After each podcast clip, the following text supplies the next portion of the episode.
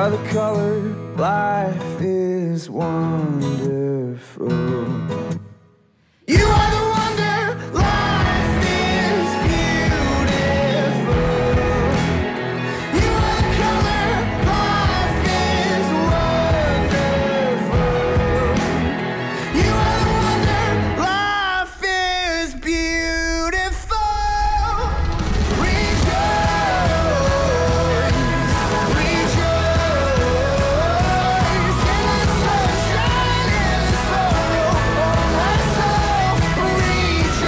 Rejoice, rejoice, in the sunshine,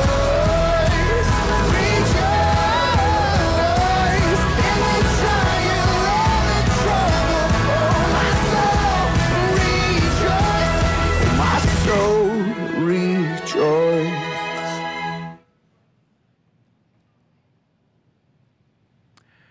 Where does your mind go to?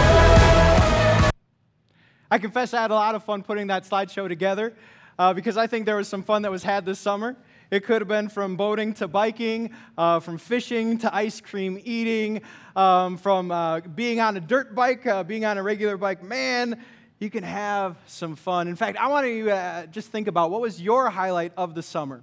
And sorry, by the way, if your picture wasn't up there, couldn't get to everyone's fun. But anyway, what was the highlight of your summer? For the Bloomer family, uh, we went to this place. It's this, this picture of paradise. It's called Lincolnshire, Illinois. Have you heard of Lincolnshire? Um, just kidding. Love the South Side. Anyway, but they have this mini golf course called Par King. And it's like fifty years old, and it's just well done. I love playing some putt-putt golf. And on this day, the reason Catherine's there is she is the winner. Probably no surprise to some of you who don't know Catherine. Uh, she got to pick what ice cream you were getting that night. That was the reward for winning that day. Um, and it was one of those moments where everything was good. Like the sun is shining. You feel healthy.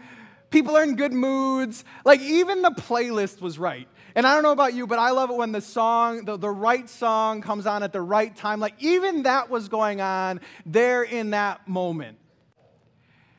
As I bring that up and as you're thinking about your moment, beachside, at a restaurant, the theological question I want to ask, did God know you were having fun?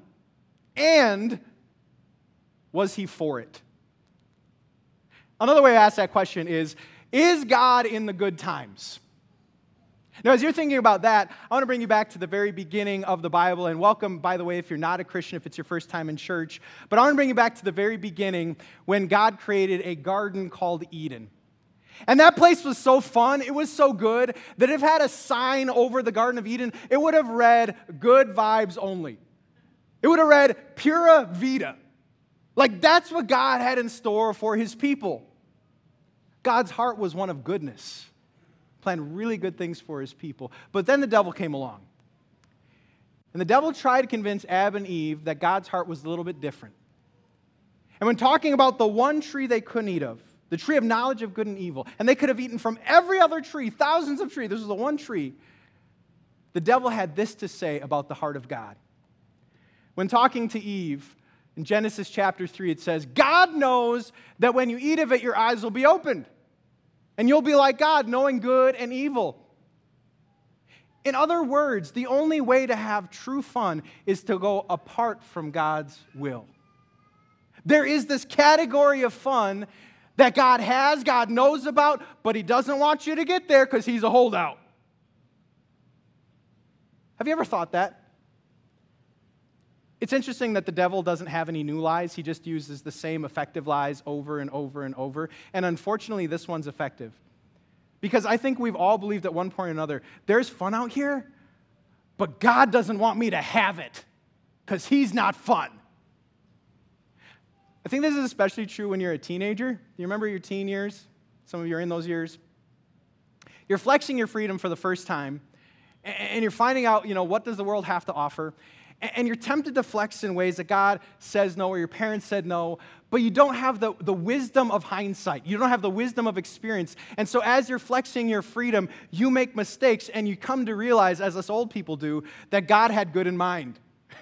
There was a reason there was a law right there, because on the other side was not good. On the other side was pain.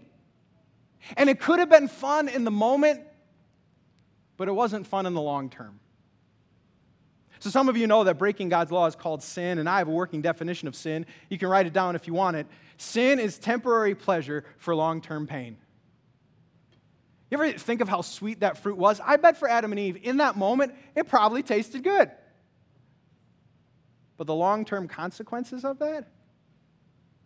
Ouch. And so what do we know about the heart of God? God wants good for you.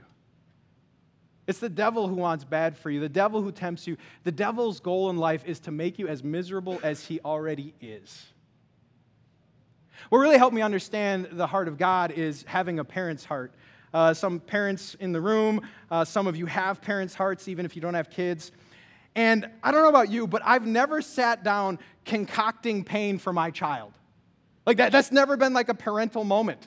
Like, they think that when I give chores to them, I don't know if you've ever seen, like, the dead face when you give them chores, like, why do you hate me, right? Like, but that's not even, like, me trying to give them pain. That's actually me trying to help them because they need a job someday. You know what I'm talking about, right?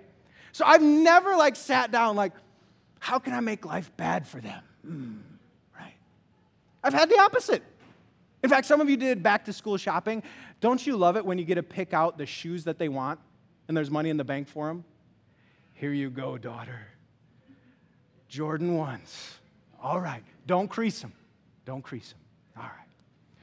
Here's that outfit. You wanted it. We have money for it. You go on that first day. You just rock it. You just look good in that outfit, right? It's why we love vacation. Because on vacation, we get to show them the world, and we see their eyes light up, and they're like, wow, I didn't even know it existed. Thank you so much, Mom and Dad. Maybe I'll stay in the family for a while. Just don't come back after college. But anyway, right, um, I'll be with you. That's the heart of a parent. And that's what Jesus was talking about when it came to the heart of God. I, I love this section in Matthew where Jesus just called out, which of you, if your son asks for bread, will give him a stone? Or if he asks for a fish, we'll give him a snake. And that's just hilarious. I, I love Jesus' illustration. Have you ever in the moment, like the kids ask for pizza, right?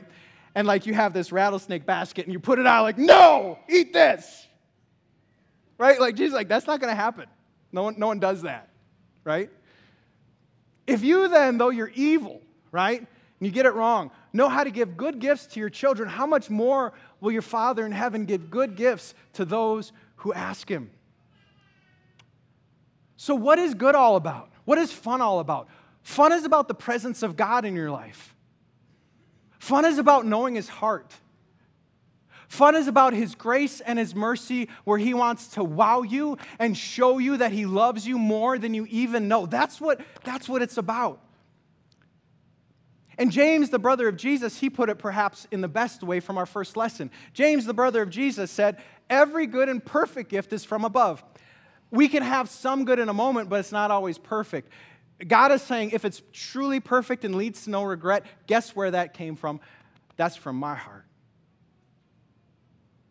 And so if you're taking notes, here's our first takeaway as it comes to the theology of fun. God authored your most fun times. God was in them. God was for them. God was rooting for you. God was lighting up as your face light up and say, wow, this is good. And to talk about this today, I want to turn to a man named David. And some of you know King David. And uh, what we have in uh, kind of the backdrop of today's lesson is David before and after a battle. So what's interesting about the book of Psalms is that Psalm twenty is all about approaching a battle and wanting a victory and wanting to overcome and wanting success. Psalm twenty-one, the success came. David won the battle. David gets to wear a crown that he took from another king. In fact, one Bible commentary uh, said that this psalm is a reference to Second Samuel chapter twelve, where it says this, that David took the crown from the king's head and it was placed on his own head. It weighed a talent of gold, and it was set with precious stones. David took a great quantity of plunder from that city. In our terms, the project was done, and here's the payday. He even got a bonus. That's a good day. That's where David is living. And so we're going to hear what David wrote about this experience in Psalm twenty-one. So feel free, again, take notes in the handouts, open a Bible, or on the screen. Let's get into God's word. Here it says, the king rejoices in your strength, Lord. How great is his joy in the victories you give. You have granted his heart's desire and have not withheld the request of his lips. You came to greet him with rich blessings and placed a crown of pure gold on his head. He asked you for life and you gave it to him, length of days forever and ever. Through the victories you gave, his glory is great. You have bestowed on him splendor and majesty. Surely you have granted him unending blessings and made him glad with the joy of your presence. For the king trusts in the Lord, and through the unfailing love of the Most High, he will not be shaken. Your hand will lay hold on all your enemies. Your right hand will seize all your foes. When you appear before battle, you will burn them up as in a blazing furnace. The Lord will swallow them up in his wrath, and his fire will consume them. You will destroy their descendants from the earth, their posterity from mankind. Though they plot evil against you and devise wicked schemes, they cannot succeed. You will make them turn their backs when you aim at them with drawn bow. Be exalted in your strength, Lord. We will sing and praise your might. I just love that emphasis that we get to talk about. How many times did you refer to God's strength, God's power, God's victory? As we get into things, can you turn to someone next to you and say, God's got good for you? God's got good for you. God's got good for you. So I was thinking of something recently, and it's always scary to be in the mind of a pastor, by the way. I'm sorry. That's part of the gig. Like, you're just kind of filtering through how I'm thinking. Um, and, um, and I was thinking this thought, that if I had a time machine, and I could go back to the most awkward version of myself, because we all have an awkward phase, don't we? Right? If I could go find the most awkward version of myself and tell him what was going to happen, he would not believe me. So, so this is uh, one of the most awkward periods. It, it was a long stretch for a while. This is like fifth grade Dustin, by the way. I'm, I'm in the middle with like the buzz cut, you know, deal there. And, and, and if I showed up as a four-year-old and, and had a conversation with this chubby little boy, Um, he would not believe the good that God had in store, starting with my wife. Like, if I would uh, show him on my phone, he'd be like, what's that? A uh, picture of my wife. She'd be like, no, dude, you know, that's dreaming big, but that's, no, that's, not, that's not for us, you know, um, sorry, right? If I would show a picture of the daughters that we have, and I would describe the, the good qualities that are in them, he'd be like, um, yeah, that's, that's not us. Like, I don't know where that character would have come from, because that's not what we're doing right now, okay? So that's a lie.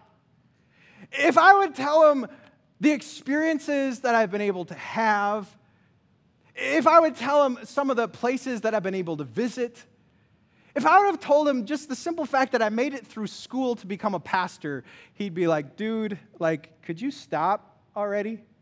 Or even like the cars that I get to drive. Like, he would have lost his mind, right? Not the Priuses, but anyway.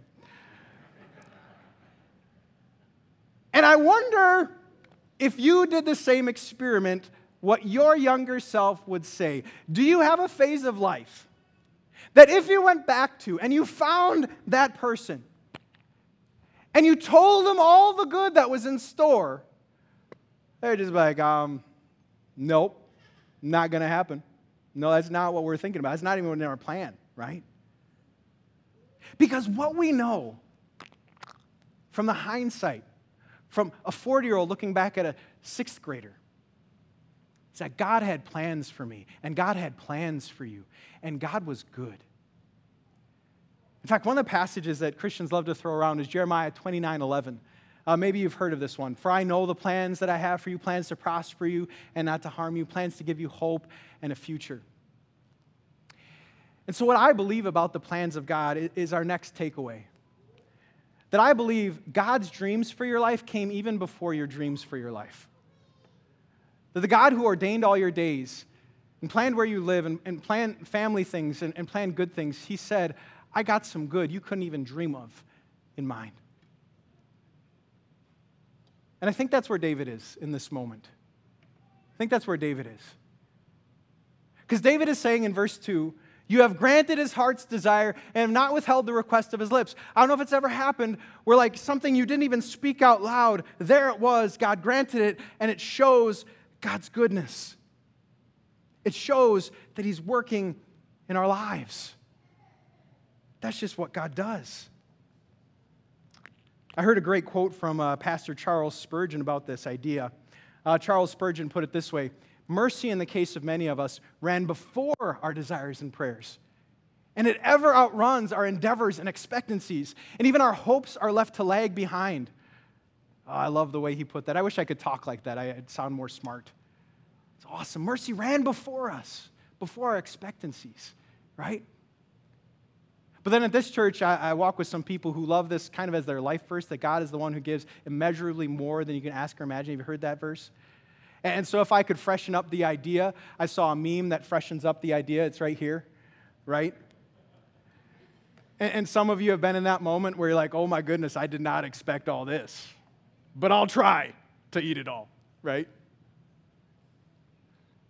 But there is a challenge when your dreams come true. There is a challenge when the desires of your hearts are fulfilled. In fact, I would tell you as a, as a pastor, a spiritual perspective, that usually the bad times are healthier for the soul, because many people don't know what to do with the good times. They, they fall out of line in the good times. They don't know how to handle success. So I just need to warn you. In fact, this idea, it kind of reminds me of God's people in the Old Testament. God had planned good for them, that they would come out of slavery into the promised land, a land filled with milk and honey, a land where they prospered, a land where they're just, you know, living the good life, living their best life. It's just going to be really, really good. And when that plan was finally fulfilled and being fulfilled, God gave them a warning, a warning of what happens to hearts when things go our way. And so in Deuteronomy chapter eight, the warning went this way. Be careful that you do not forget the Lord your God. Because that's what we're tempted to do. We're tempted to forget our need. We're tempted to forget who authored it, who gave it, who allowed it. Be careful, don't forget the Lord your God, failing to observe his commands, his laws, and his decrees that I'm giving you this day. Otherwise, when you eat and are satisfied, when you build fine houses and settle down, when your herds and flocks grow large and your silver and gold increase and all you have is multiplied, then your heart will become proud and you will forget the Lord your God who brought you out of Egypt, out of the land of slavery. Can we be honest that we live in the land of many proud hearts? Do you see it? A land where when something goes well, there's a lot of chest beating, and there's a lot of bragging, and there's a lot of boasting, and there's a lot of conversation about self-made men and women. You know, sometimes the, the good things in our life, they don't talk about God's work, they talk about my work. Sometimes the vacations in our life, they, they don't talk about God's mercy, they talk about what I earned. I earned this, I deserve this. That, that even our kids in their shining moments are testaments of our character and testaments of, of who we are. And the idea of that is kind of like building a house, and when you're done building the house, you say, look what I built, not recognizing who gave the wood, who got the tools, who gave the resources, who gave the acuity to put that all together, and God's like, oh, what about me? And so much we see how pride infuses our culture, infuses our own hearts. So the opportunity is to learn from David.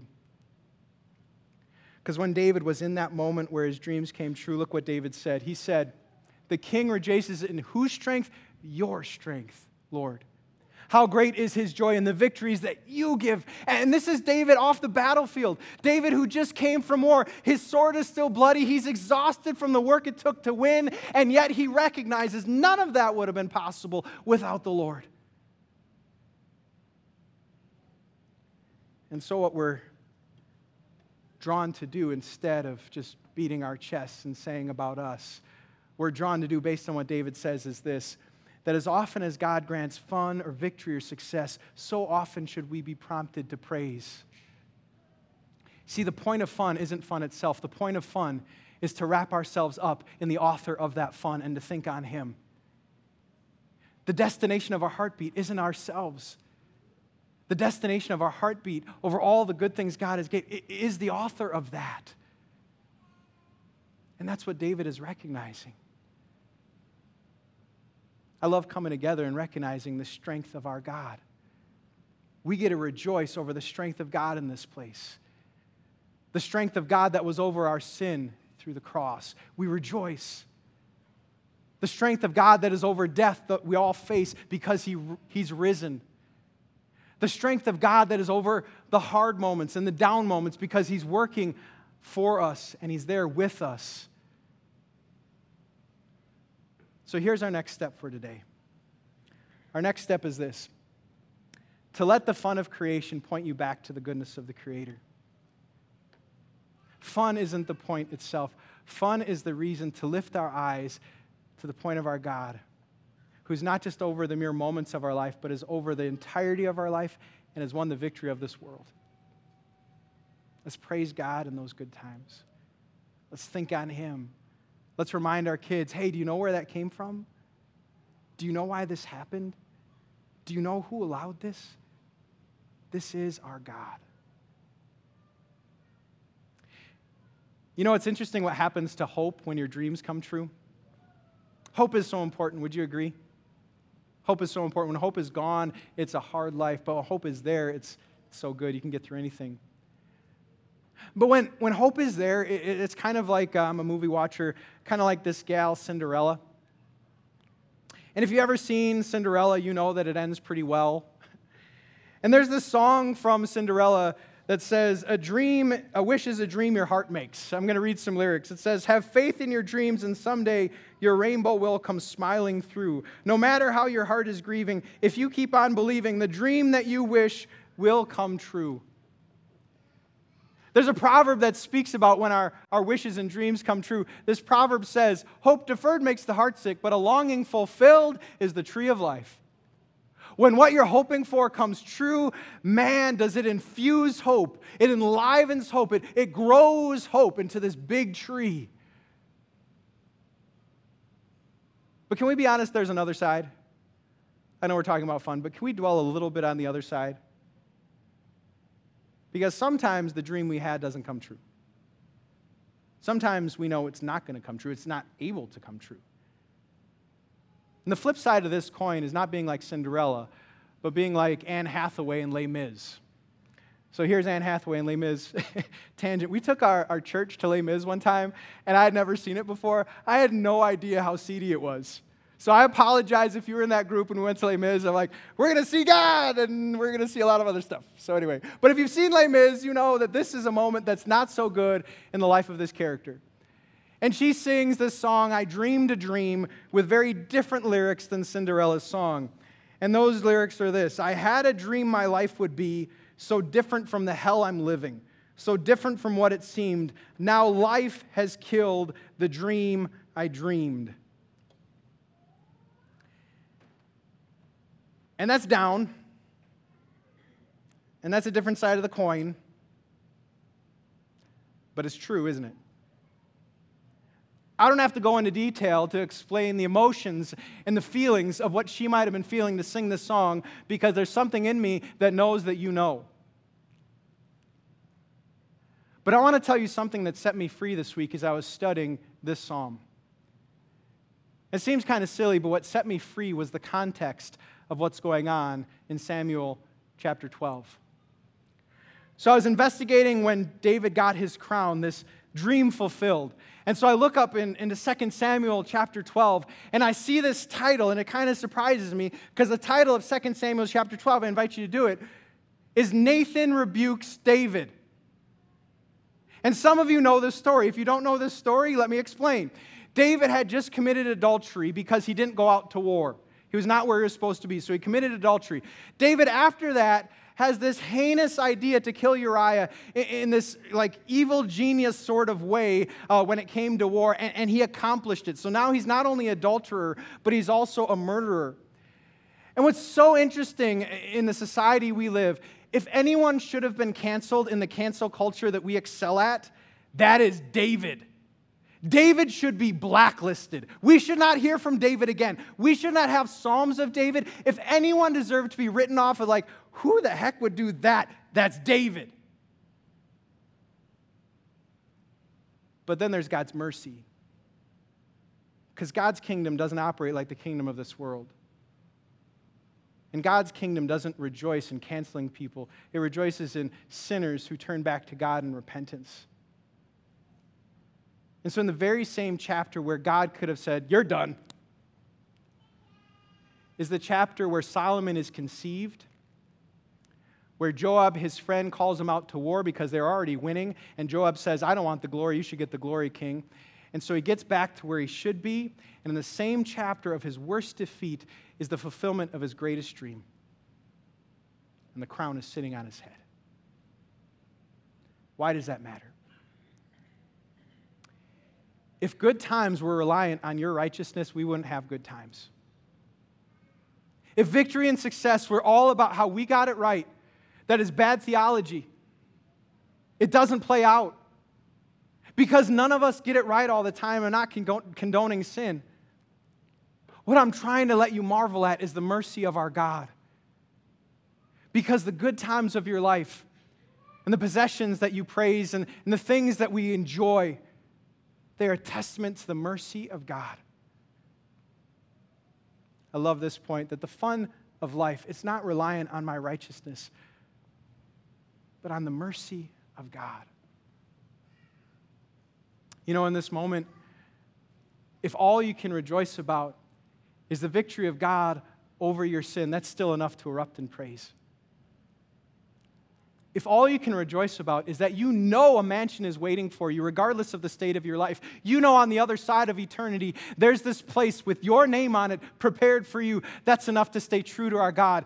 If this discussion of fun is kind of grating to your spirit because you're not in a fun place right now, you still have a God who is with you and who is for you and will never leave and never forsake you. And that is enough to praise God. What also set me free is the timing. The very same chapter where a dream died, a dream was fulfilled. In fact, sometimes it's the way life works. The only way a better dream can happen is if God lets one dream die. That's the only way it's going to get better.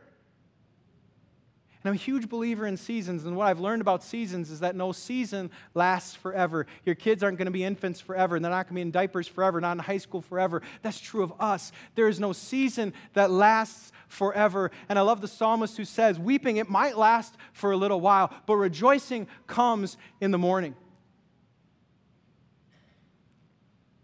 What I love about the mercy of God is that in our down days, sometimes we believe God has turned his back. God is no longer with me or for me. In fact, I don't know if I'll ever get good again. And I'm here to tell you, that's not Scripture. That's not the Spirit. There may be consequences of sin. I get that. But God still has good for you, the forgiveness and the mercy that he brings. Hmm.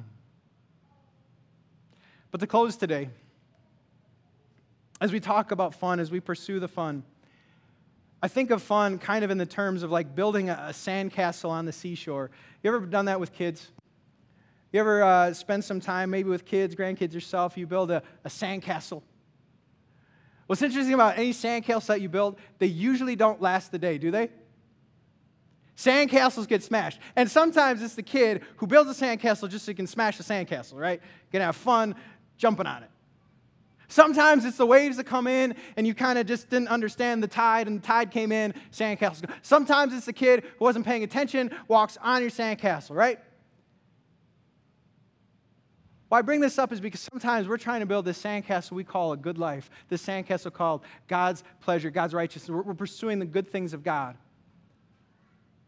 And there's sandcastle smashers. That's true of David's life.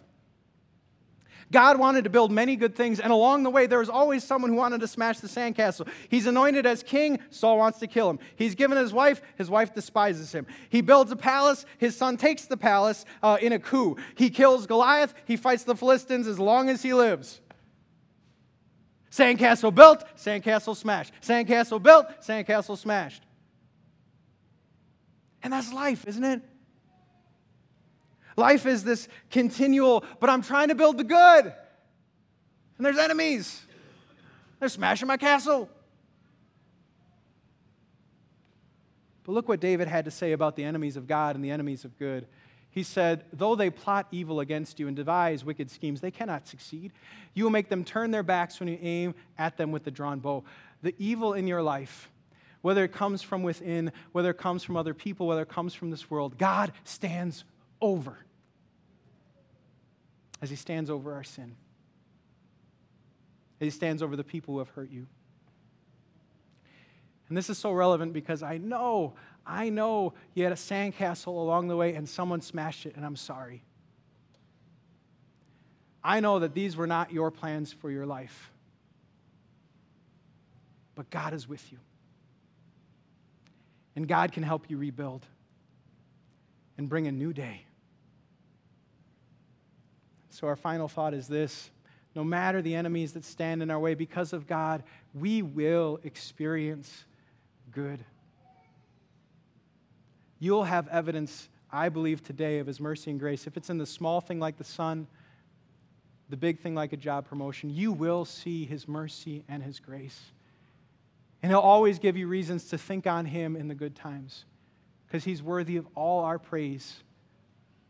And right now, if you need His strength, it is there for you as you need to rebuild. May God help you in this season. And now let's pray together.